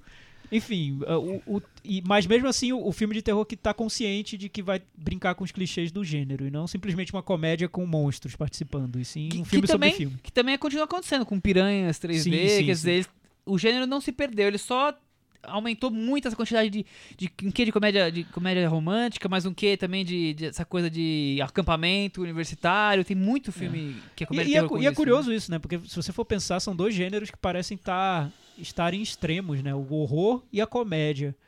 Mas no filme de terror, muitas vezes você ri de tensão. Do ridículo, É, talvez. Ou, do ridículo, ou, ou por estar muito tenso durante o filme, você acaba rindo, né? Então, é, é curioso que essa fronteira tenha sido derrubada no cinema de uma maneira tão natural. Pegaram do, dois do terror e da opostos e, comédia. uniram, né? É. Assim. É, mas é, é- é interessante que o, o que eu acho que talvez tenha, tenha mudado nessa nova leva dos anos 2000 pra cá, que é o nosso, inclusive, nosso espectro, é que o eu acho que assim a, a comédia de terror meio que se consolidou enquanto uma coisa que você pode trazer uma coisa mais autoral mesmo. Então eu, eu vejo filmes como o Todo Mundo Quase Morto do Edgar Wright, que ele tem um conceito fechado, ele é pensado para ser aquilo, ele não é simplesmente uma brincadeira pela brincadeira. Nos anos 80 tinha muita comédia de terror. Reanimator, A Volta dos Mortos-Vivos, tal, todos eram meio tinha, tinha essa pegada de, de comédia dentro do, desse universo do terror. E agora eu vejo filmes mais pensados é, para ter esse coisa, essa- esse gênero meio misto, sabe? É, o Corra, por exemplo, é um filme que fez muita polêmica agora porque ele foi selecionado, selecionado, não, ele foi, ele foi in- é inscrito para o Globo de Ouro como comédia. E o próprio diretor tirou onda que comédia, ok, e tal, falou que brincou que o filme era um documentário, e tal. Só que ele realmente é um filme que tem uma estrutura. A gente falou sobre isso aqui, né? Que ele tem é, estrutura é, é estrutura de comédia, tem elementos de comédia muito fortes, assim, que não são só coisas pontuais no filme. Tem o tom de comédia ao longo do filme inteiro, mas também tem um tom de mais sério no filme inteiro. É, então é um filme E é uma que comédia provocativa, é, né? é, é- é um, ele- o, o diretor mirou num estilo misto, sem meio que ligar muito pra isso, que ele quis fazer um filme, sei lá, mais, mais sólido mesmo, assim. Então eu acho que hoje em dia a- a- as comédias de terror talvez elas tenham mais. é, sejam mais consistentes mesmo. Mas, Chico, eu acho que o, o grande desafio desses filmes que querem ser híbridos mesmo, querem ser comédia e terror, é conseguir valorizar os dois gêneros. É, isso é um segredo. Porque, por né? exemplo, tanto o- os que a gente falou hoje, o Ababá e a Morte Tá de Parabéns, o A Morte Dá Parabéns, é, eu não acho que eles sejam fi- bons filmes de terror. Eu acho que eles são Aham. melhores na comédia, Comédia. na fantasia, no, também acho. na Eles- brincadeira, eles na usam comédia o romântica. terror como veículo, É, mas eles são comédias. O né? terror não, É. eles não sabem construir. Então eu acho que a dificuldade é construir. O, o- É, o mas acho Pânico, que- por exemplo, Eu acho que é primeiro- um pouco da, da, da, da, intenção mesmo. Por exemplo, se pensar no Jovem Frankenstein, é uma é, comédia. É, é uma comédia. Ele tá num ambiente de terror, É, mas ele é uma comédia. É, é que, eu, que eu noto que o Pânico, principalmente, marcou porque mostrou que era possível combinar mesmo o terror e a comédia. Era um filme que Que funcionava ele- como que Ele terror. assusta. É, ele É. funcionava como terror, mas tinha o elemento cômico ali presente no filme. Mas inteiro. aí eu acho que já é porque o Wes Craven tem a herança de filme de terror, Sim, a herança sim, não a, sei lá, Bagagem, a bagagem né? de filme de É a terror. diferença de ter um diretor muito experiente, Exatamente, muito bom, que, tra- conhece sabe os signos gênero. todos, exato. os códigos todos. Então ele, é, já, ele chega muito. E aí, e aí tinha um roteiro que não era dele, que era um roteiro muito bom de- pelo é, de, de- de- Kevin é, Kevin Williamson, né? E então assim, acho que a, a fusão ali foi muito perfeita, assim. Eu acho que a grande, a grande sacada do, do Pânico, por, a meu ver, é que assim, é que o Wes Craven se abriu para fazer um, um filme que tinha que era Abraçou a Comédia comédia no também. mundo dele. É, Eu acho que ele Entendeu? já vinha trabalhando um pouco esses Sim, elementos sim. nos filmes anteriores, né? Tem, os filmes têm um certo quê de comédia. Principalmente o filme da Hora do Pesadelo, em que o Fred Krueger ataca os atores do primeiro filme, é um proto-pânico, né? Mas parece que depois do pânico, muitos filmes tentaram fazer algo parecido. Fun- funcionar muito como filme de terror, mas ao mesmo tempo eles serem filmes como se tivessem sido criados no universo do cinema de terror ali, conscientes do que são. É, um, um- outro que eu acho que é bem marcante disso é o, o, o Evil Dead, do, Sim. sim. do Sam Raimi, que tem a primeira versão, que é um filme de terror super B, super né, é, improvisado, vamos dizer assim, é, que tem já elementos de comédia, mas eles não são tão fortes quanto no, no segundo, que é, pra- é uma refilmagem do primeiro praticamente, é, onde a comédia ela so- sobe pra quase empatar com o terror ali. Então tem cenas muito fortes no, no, no, no filme, mas ao mesmo tempo é uma brincadeira também, ao mesmo, é, simultaneamente. Então eu acho que o essa, essa coisa de ficar equilibrando as duas coisas já existe há um tempo. Mas agora eu, eu vejo assim, uns projetos um pouco mais arriscados, talvez. Muito bem. Vamos pro top então? Não sei, né? O quinto colocado eu vou pedir pra Cris, que tá aqui quietinha hoje, participar um pouco mais com a gente, porque é um filme que ela bate na tecla, traz. Aqui em casa ela tá sempre relembrando desse filme. Quinto colocado, dirigido por Ruben Fleischer. É isso que eu falei errado? Falei É certo. isso aí, Zumbilândia. Zumbilândia, Olha Cris. só, um elenco estelar. Que- Quem quem são tá os nesse maravilhosos atores?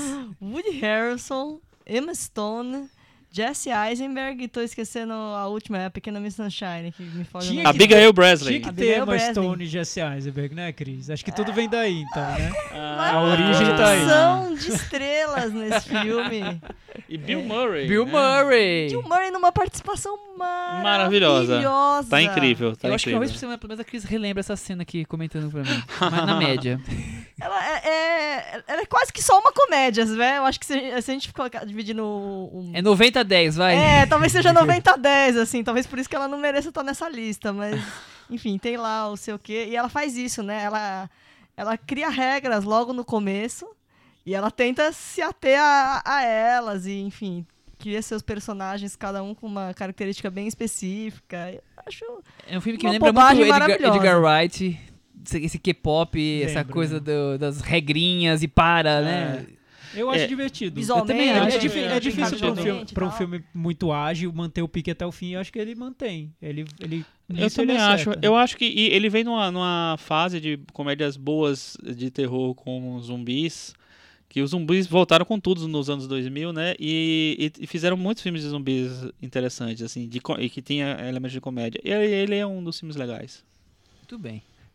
O nosso quarto colocado na lista é o dirigido pelo Robert Rodrigues, Planeta Terror, que faz parte do Grindhouse, aquele projeto com o Quentin Tarantino, de passar os dois filmes juntos, né? Exatamente. Que eu acho é- excelente. A metralhadora na, na perna da menina. Eu acho é, incrível. O Robert Rodrigues é um, é um cara que, É assim, uma figura. Né, mas assim, eu acho que ele, ele eh, no começo ele era um diretor muito fraco, muito frágil, assim. Ele tinha ideias boas, mas os filmes dele não eram. não- E eu acho que depois, nos, nos anos 2000, ele começou a. Ele começou nos anos 90, né? Nos anos 2000 ele começou a ter, a ter uns projetos mais sólidos. Esse é o tipo de. É o, é o exemplo mais clássico, assim. É um projeto, pra mim, super sólido. O filme é super. É, o conceito super fechado, super bem executado, super bem escrito. E é uma, uma besteira também. Então, pra mim, é, é é um exemplo perfeito de comédia de terror. Porque ele funciona como comédia, funciona como terror, e é um, um filme bom, muito bom. É quase exploitation, Thiago. É, a, a ideia é homenagear filmes exploitation dos anos 70, 70. né? É, mas o Robert Rodrigues também é um, é um diretor de gênero, de filmes de gênero, né? Ele sempre quis fazer filme de gênero. O primeiro filme dele é o Mariachi, é um filme de gênero sem dinheiro, sem nada, sem câmera, sem nada. E ele queria fazer um filme de gênero, ele foi lá e fez. Então o filme tem Quanto, tem quantos tiroteio- dólares? Foi eu mil não lembro dólares, quanto, dois mas, mil mas dólares. tinha cenas de perseguição, de tiroteio e sem dinheiro. Tudo que ele E gosta. ele fez, e, e é um filme que funciona. Eu lembro que eu, que eu achei ok. Eu assim, achei eu não acho que ele. Eu concordo com o Chico, ele virou um diretor bem melhor do que ele, É. do que ele era. É que o Balado do Pistoleiro, por exemplo, eu acho muito fraco. Eu achei divertido quando eu vi. Ele também Mas eu dirigiu, no cinema. dirigiu o Dick do Inferno, né? Eu- Que também tem essa pegada de comédia terror. Terror é né? muito Totalmente, divertido, né? Então, Ele, ele, consegue com esse humor exa- exagerado. É, a assim. diferença do, do Mas- Planeta Terror é que, como tá nesse projeto do Tarantino, eles tinham muito essa intenção de transformar o filme visualmente numa homenagem aos filmes dos anos 70. Então, é, tinha esse conceito visual muito forte que, pra filmes anteriores, o Robert Rodrigues não, não ligava Não muito ligava pra muito, isso. Né? Exatamente, exatamente. Eu acho que ele, que ele começa a, a dar, sei lá, um, um- uma embalagem mais, mais legal para os filmes dele a, a partir, não sei se é a partir desse, mas a partir dessa época mais ou menos.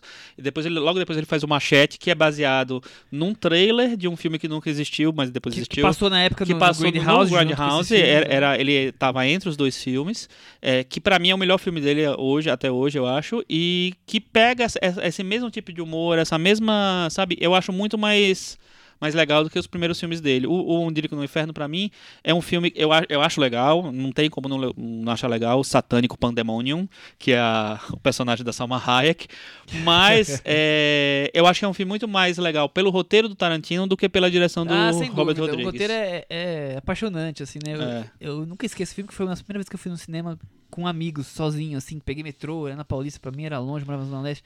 Então ficou marcado, assim, pra mim, né? A sessão toda, a diversão que foi. E, e- e encararam como comédia? Porque eu vi Sim. no cinema e não encararam como Cara, comédia. como comédia. Não? Não, acharam um filme de terror. Mas você sabe que eu aquele Sex acho. Machine rolava da risada depois, lembrando mil, Mas a semana inteira na Você sabe escola. que eu acho que se você for olhar para os filmes de terror dos anos 80, a, a quantidade que- de filmes que eram de comédia ou que tinham um humor muito forte, assim, eram tantos que praticamente filme de humor, filme de terror tinha comédia.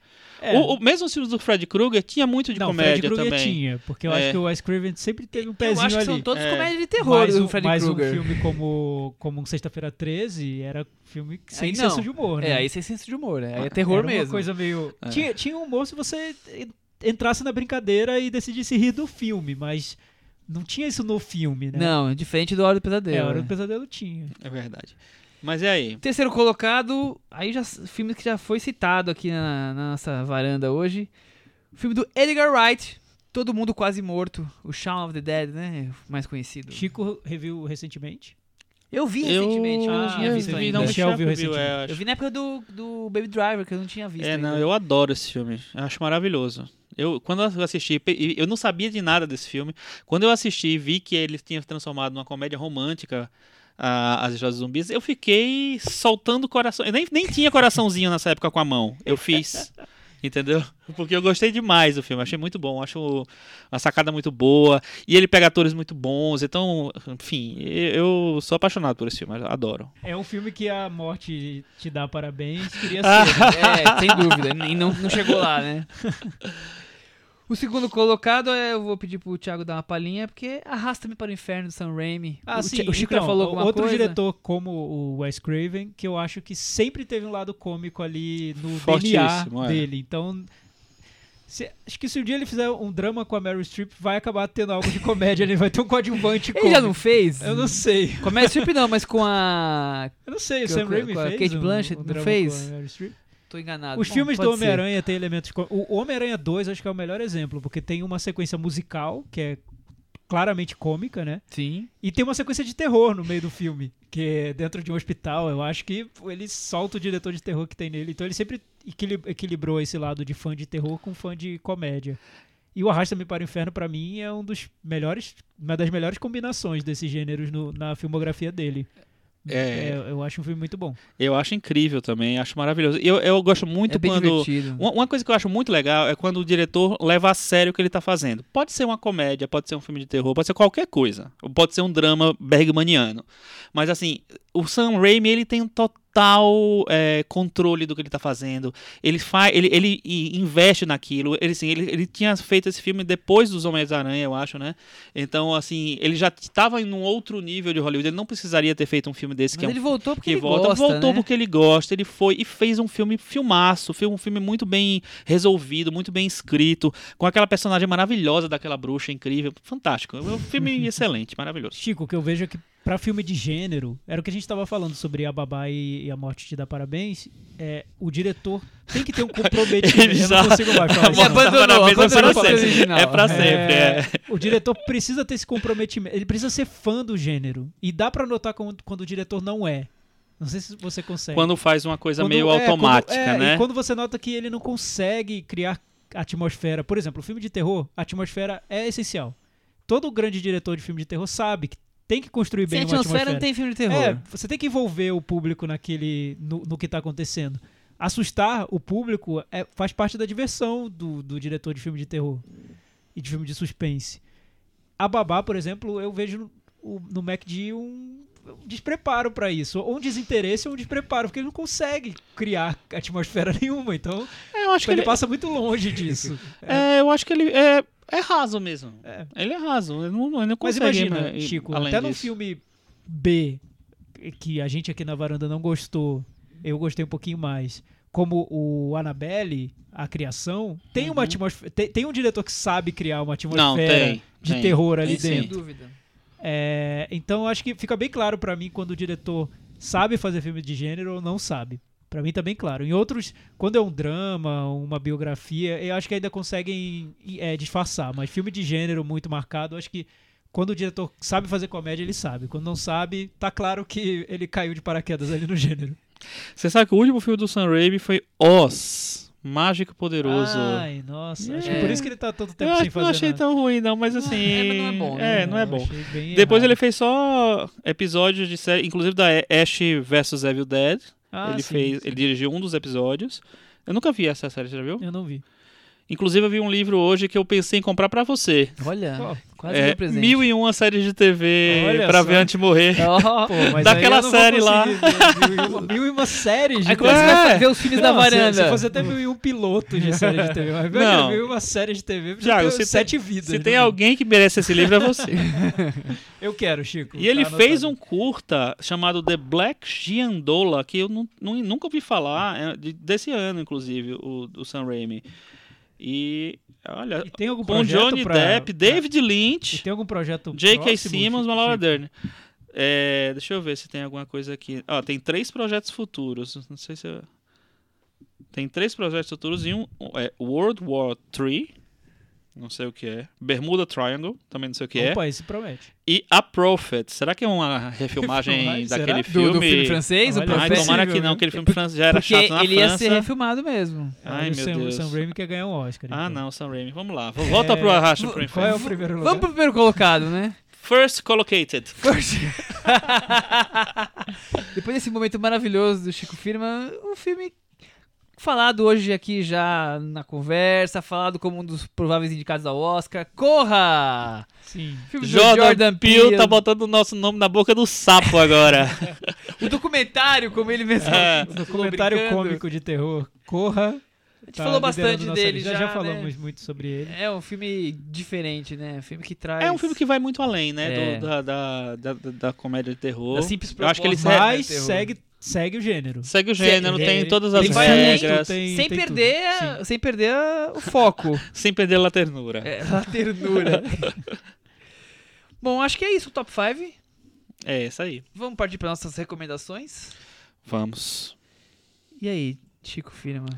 Eu queria recomendar dois filmes brasileiros que vão estrear, estão programados para estrear nessa quinta-feira. São filmes pequenos, eles não devem ter grande circulação. Espero que tenha, mas enfim, a princípio eu acho que eles não, não- merecem ser, ter uma atenção maior, apesar de não, não ter tanta circulação assim. Um é o Lamparina da Aurora, o filme do, novo do Frederico Machado, que já tinha feito alguns filmes, é, acho que o Exercício do Caos e o Ciclo das Tetas, é o terceiro Isso, longa exatamente. dele, assim. Que eu assisti e achei bem, bem competente, assim, no, no que ele se promete. É um filme que fala sobre a morte, o luto e como você administra isso numa embalagem de um filme de terror mais ex- existencial, vamos dizer assim. Eu acho que ele consegue administrar muito bem as- os climas, criar muito bem. E eu acho que ele é um dos caras que hoje mais sabe, é, mais consegue traduzir tec- tecnicamente a- as, as intenções dele. Ele tem. a- os filmes dele se- sempre tem uma fotografia, uma montagem, uma trilha sonora, um, um trabalho de som muito bem resolvidos. Então é um filme para assistir. Não é um filme de, de terror clássico. Então não é um. é, talvez se fossem jogar nos Estados Unidos ele fosse virar pós-horror. Mas é um filme que é bem interessante e bem, bem legal para assistir. E o outro é o Antes Tudo. Como é? Antes. é, esqueci. é, é o filme novo do Fábio Baldo e do Sérgio Andrade, que já tinham feito A Floresta de Jonatas. Que eu é... gosto de Jonatas. Então, eu acho bem interessante também. É... Vê pra mim como é o nome do, do filme, Cris, que agora eu me confundi. Eu tô puxando aqui. É, Enfim, é um filme. Eles têm um, uma- um trabalho com a- o retrato do, do índio, né, no, no- no cinema. É, antes o tempo não acabava. Antes o tempo não acabava. E ele já vem do Jonatas, né, com esse trabalho mostrando o índio no cinema. E o que eu acho mais legal no filme é que praticamente todo filme brasileiro que vai, tra vai, ter, é, vai tratar de índio, vai mostrar a população indígena, vai ter um- atores indígenas, sempre tem que é, mergulhar nessa coisa da luta, da luta pela terra, da herança, tirar a minha terra, aquela coisa que, claro, é uma. É uma bandeira É uma necessária. bandeira necessária, é um assunto que tem que tocar mesmo. Só que eu acho que o- o- a grande vantagem desse filme é que ele vai muito além disso.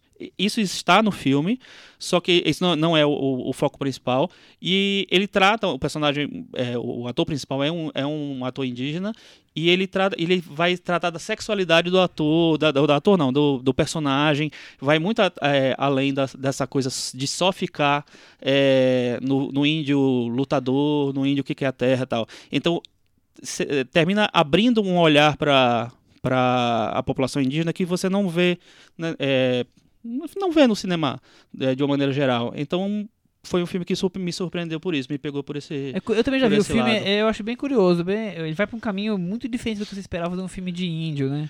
É, e aí é é legal porque assim, eu força, você você termina oferecendo um, um olhar mais complexo no sentido de assim, ele não é só o cara que não tá que, que não, não sabe direito se é, aquela terra é dele ou não, ou se, ou, é, se ela tá lutando pela, por, por uma terra que ele não tem mais.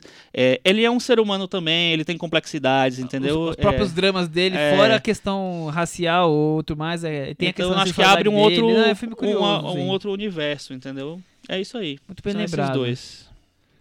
Tiago? Ah, então, o Chico tinha dito. Eu ia recomendar outra coisa, mas o Chico falou da história das séries, que eu sou o homem das séries. O Homem das Séries na Eu Vou Varanda. recomendar uma Ah. série, então. É, Ah. o- Não, eu comecei, as duas coisas. comecei então. a ver Mindhunter Ah, que a e já tô quase no fim. Você passou É, fácil. Tá vendo que é o homem das séries? É outro nível. Recomendo.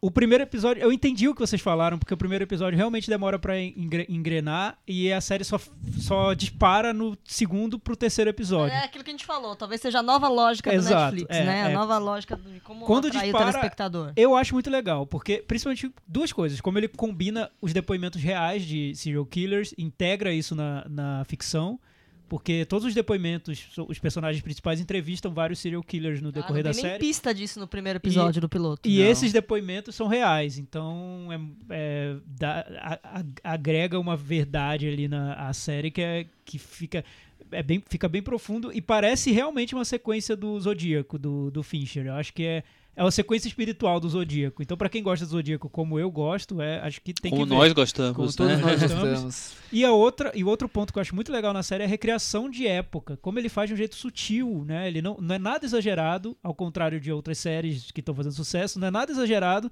Ele pega, por exemplo, um modelo de carro, um gravador que um personagem carrega, um- um- um- uma peça de roupa, ele consegue localizar aqueles personagens Como o Zodíaco. 70. Como o Zodíaco fazia. Lembra muito o Zodíaco, Chico. Aham. Lembra muito. Olha, É porque eu tô, sou contra séries. Não quero ver nenhuma. Tenho muito filme pra ver até o final do ano. Mas Chico, conte-me mais sobre isso. Por que, que você criou essa birra com Me- não é, séries? não é birra, meu, meu foco é série, gente. Cê- meu, meu, digo, escolhe- meu foco é Você filme. escolheu um foco, é isso? Eu, eu escolhi um foco, por exemplo, tem vários filmes que eu quero ver até o fim do ano, que são filmes que foram- eu perdi no Mas por cinema, que até o fim do ano? porque aí é, vou fechar o, O meu ano. pacote do ano, Ah, entendeu? tá, entendi. É isso. O Chico tem, um, tem uma Tem meta. uma meta. Eu Tá tenho certo. uma Vamos meta. dobrar essa meta no ano que vem, Chico. Incluindo séries aí no, no seu aí? pacote. E aí, Cris? Bom, eu fui o único da mesa que encarou Victoria e Abdu, pelo visto. Ah, e aí, Cris? Conta que eu quero ver. Eu vou, eu vou ver esse fim de semana, depois eu dou minha opinião também. Então, é um, é um, vamos dizer assim, um Filomena, um... Ai, meu Deus, não vou ver esse Ai, fim de Filomena encontra... Não. Retiro o que eu disse. Filomena encontra Hotel Marigold, alguma coisa do gênero, Ai, né? olha. Não dá pra ser outra coisa mais leve, não, mais legal, não? Ou seja, ele estará começa, no Oscar. Ele começa bem. Ele começa bem esculhambado, assim, bem engraçado, bem caricato, vamos dizer. Os personagens que. Ela começa como uma rainha bem caricata, os personagens que estão lá circulando em volta dela são bem caricatos. O que eu acho que é um pouco o mérito do filme é que a relação da, da Vitória com esse confidente indiano dela é uma coisa complexa, né? Foi uma história que só foi descoberta é, recentemente, 2010, porque no momento em que ela morre, o- toda a família real manda queimar tudo que se refira a ele, diários, fotos e tudo mais, porque eles queriam esconder, apagar que algum dia a- a- uma pessoa como ele ficou tão próximo da rainha. Por preconceito, enfim, por inúmeras razões. Bobagens. E aí, então é uma história relativamente recente, foi quando encontraram um diário dele, enfim. E pelo ele ele o Stephen Frears tenta dar um pouco de, de nuance porque não, se- não se sabe ao certo dizer o que, que foi essa relação, né? Era uma relação é, amorosa de mãe para filho, de mãe para neto. Ele estava tentando se aproveitar, então ele mais pro final do filme ele começa a tentar dar a desconfiança dela, alguma, algumas coisas disso. Enfim, mas eu acho que não- ele não chega no, no lugar, mas pelo menos ele no, no finalzinho ele tenta recuperar um, um pouco de, de bobagem que acontece no começo. Muito Legal. bem. E é, é curioso, né, que esse filme é, é lançado 20 anos depois, eu acho, do Mrs. Brown, que é um, um outro filme sobre a, a Rainha Vitória com a Judy Dent. E que, te- e que parte dessa mais ou menos dessa mesma história, que porque é- assim, é. é, a, a- Vitória ela era casada com o príncipe Albert, e a partir do momento que o príncipe Albert morre, ela fica lá no reinado, e aí ela vai ter consolo com o Sr. Brown e, e depois do Sr. Brown com o Abdu, com o confidente da rainha. Confidente da rainha. É um esquenta pro The Crown, né? Que, que vamos ver a partir dessa, da próxima Não estreou sexta-feira, ainda, dia 8. Cris. Não estreou Eu ainda. tive que esperar. Mas você tá no esquenta aí. Mas tá num Óbvio. esquenta Aquele- louco. Sempre está no Thiago, eu esquenta. tive que parar o Mind Hunter, porque ah, combinamos e vamos Pra ver juntos. The começar Crown. a ver o The Crown, porque eu não vi Ah, na não época. tinha E aí a gente já Ah. tem, a gente já tem anunciado quem vai ser a Rainha Elizabeth II da próxima temporada, que vai ser a Olivia Colman, que aliás está escondida no Expresso Oriente, né, no assassinato no Expresso Oriente, e deve ser um, um dos destaques, mas está escondida no trailer. Aguardem que deve ser nosso. E é uma super atriz, E hein? é uma super É uma atriz, super vai arrebentar atriz. no The Crown com certeza, e a expectativa agora é para saber quem vai ser a, a, a Margaret e o Philip na próxima Ah, temporada. ainda, ainda não sabem. Ainda não sabemos. Mas já tão, nessa temporada já vai ter. Não, nessa temporada a gente continua com o Matt Smith do Doctor Who e com a Vanessa Kirby, que arrebentou na primeira temporada. Tá certo. Muito bem. Eu vou só relembrar uma recomendação de meses atrás do Thiago, que o, a série Atlanta entrou na Netflix essa semana. Ah, que bom. Então, pra quem Tem não que tinha ver. visto ainda na TV a cabo e tudo mais, eh, tá É sobre rolando. Atlântida? É sobre a cidade de Atlanta, mas não sobre a cidade de Ah. Atlanta. Se passa na cidade de Atlanta. E e Entendi. ganhou, ganhou o que foi o Globo de Ouro? Foi o que Ganhou um monte de prêmio, né? É. Ele... Eu, eu, eu comecei a ver, que eu tava na minha lista, mas não tinha conseguido ver. E como eles são curtinhos, eu tô gostando muito, achando bem legal. É, Tem 22 minutos cada, cada, cada episódio, então passa Nossa, rapidinho. pronto. Se as séries todas tivessem 22 minutos por episódio, Era eu bem mais tentaria fácil. ver. Era bem mais fácil. Agora você tem que ver uma hora de, de Aí, gente, episódio, vou, vou fazer a gente. campanha pro Chico assistir Não. as séries. Gente, A eu gente não... quer Ó, saber as ó, opiniões do Chico a gente pode fazer uma, a séries. gente pode fazer uma listinha das séries. Hashtag Netflix. Chico Vamos lá. veja séries. Principal- Vamos lá, principais vamos- séries do vamos ano. The. Handmaid's Tale, eu não vi. Qual, Stranger Things segunda temporada, não vi. Mindhunter, não vi. Qual foi mais que, que chamou a atenção aí? Eu, eu, eu interrompi sua, Top of- sua Top recomendação. Top Top- não vi também. Volta aí, Michel, que eu Qual disse você viu? Eu vi Twin Peaks. Ah, é a Ah, melhor. ah, Ah, por que, por que que você viu o Twin Peaks se não tava aí no teu foco? David Lynch. Quer dizer que o David Fincher não merece a atenção Ah, que é, David o Lynch o merece. O David que- Lynch. Que a gente merece. Tudo É. bem, tudo bem. Eu escolhi um David. Outra recomendação, é, foi lançado esses dias um, o, o site de streaming da SP Cine, chama SP Cine Play. Ah, que legal. Então são filmes que estão ligados, patrocinados com a SP Cine, com valores três e pouco, menos de 4 reais. Filme brasileiro só. Então tem De Menor, O Menino e o Mundo, Mãe Só a Uma, filmes que nós falamos aqui na varanda Legal. nos, pass- nos anteriores, tá aí disponível. É outra dica. E tem o nosso querido Jean-Pierre Melville, que vai passar no Hum. IMS essa semana. E serei facilmente encontrado nessas sessões. É, aí. eu vou ver alguns também. É, E pra gente fechar com chave de ouro, ô, Thiago, você sabia que estamos entrando no mês de Sagitário agora? Meu signo, E hein? tem o signo de um varandeiro. E aí, Não só do Chico, de que- de quem mais? e aí a Cris, a Cris vai bater um papo com o Ailton, vai falar sobre Chico e falar sobre alguns cineastas aí de Vai peso. falar sobre Chico? Sobre Chico e sobre cineastas de peso. Vai, eu vou estar no. Você tá no assunto. Eu vou ser certeza. assunto, não. Ailton, não fala de mim, Ailton. Né, Cris? Bate papo com o Ailton aí, vai. E chegamos ao signo de Sagitário. Ailton Monteiro, qual é a pergunta que você tem aí pra nós? E a varanda gosta de Sagitário, Cris? Pois é, você e a varanda gosta de Sagitário? Ó, pelo que eu sei, é o signo do nosso Chico Firman. É, o Chico, eu acho que ele é muito querido, né? Pelo tempo que eu conheço de, de da blogosfera, né? Assim, é um dos primeiros né, dos blogs, né? Ele é um dos caras mais queridos da blogosfera. E você acha que ele é um Assim, eu sagitariano típico? É, sim, eu acredito que sim, né? Essa coisa da generosidade, né? De parecer querer ser justo, inclusive na questão das notas, né? Da, dos filmes, né? E tem uma coisa curiosa, né? Porque o sagitariano, ele não existe. É isso? é a única coisa, é o único signo do zodíaco que não existe, né? E existem touro, né? Existe carneiro, né? Existe balança, existe virgem, né? Mas centauro não existe, né? Então é uma coisa, né? E aí, no mundo do Então, cinema, a gente tem sagitarianos bem icônicos, né? É, Eu selecionei três, né? Que seriam é, bem representativos e também são muito famosos, né? O que eu acho curioso, né? É que o, o sagitariano ele costuma ser sempre associado à bondade, né? E, e é difícil você encontrar um hater né, do sagitário, mas curiosamente esses três caras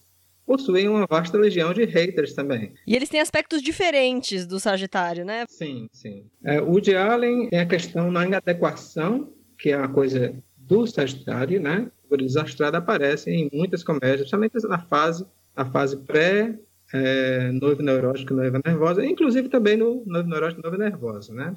E aí a gente tem o Godard aqui recentemente, né? Ele foi retratado naquele filme O Formidável, né? Foi retratado como um sujeito também Pois é, hein? Aí Pois é, hein? Que o retrato curioso do Godard, não é mesmo? A gente já até discutiu um pouco aqui na varanda sobre isso. Eu achei bem interessante. Mas o, o, o que, que tem mais de Sagitário no Godard? O, sagita, o Sagitariano, ele tem muito essa coisa de, de sempre querer, é, como é que eu digo, atingir voos mais altos. Então, naquela, naquela fase, inclusive é na fase que o filme retrata, né? O, o Formidável, né? 67, 68. Ele queria renegar aquele, todo o trabalho excelente que ele fez antes, né? O acossado, viver a vida, né? E aí ele disse, não, aquilo ali, isso daí não, não serve. A gente quer, eu quero agora fazer um cinema revolucionário. né? E nesse Nunca- sentido, eu acho que nosso, quem fecha a nossa lista é o grande sonhador, vamos dizer assim, que pensa alto. O, o Spielberg, ele é um cara que ele fez questão de atingir voos altos. Ele tinha, ele estava associado ao cinema de entretenimento, né, até meados dos anos 80. E aí ele disse, não, eu consigo fazer dramas sérios também. Eu quero ganhar Oscar, né? Ganha, filme, dramas sérios é que ganham o Oscar, né? E aí ele começou lá, Cor Púrpura, Império do Sol, né, Além da Eternidade. E nem sempre a academia deu, deu muita trela para ele, né? Só foi, foi preciso chegar a 1993, 94, né, com a lista de Schindler. Tá bom. Então, na nossa próxima, Pois- nosso próximo varandeiro do Zodíaco, voltamos com o meu signo, Capricórnio. Signo seu e o do nosso colega, nosso amigo Michel, né? Exatamente. É Valeu, isso aí. Ailton. Falei que era gente de peso, hein? Chico, Godard, Spielberg, Woody Allen. Só Só, sucesso. só sucesso nesse varandeiro. Nossa, olha, semana. eu, Godard, Spielberg e Woody Allen. Não São tem pessoas- como. São, são pessoas que chegam chegando, Não, marcando, né? Então, que, não, as- que não passam batido. jamais serão esquecidos, né? Exato. Obrigado. É isso aí, tá Obrigado pela que parte vem, que me então, e tchau. Tchau.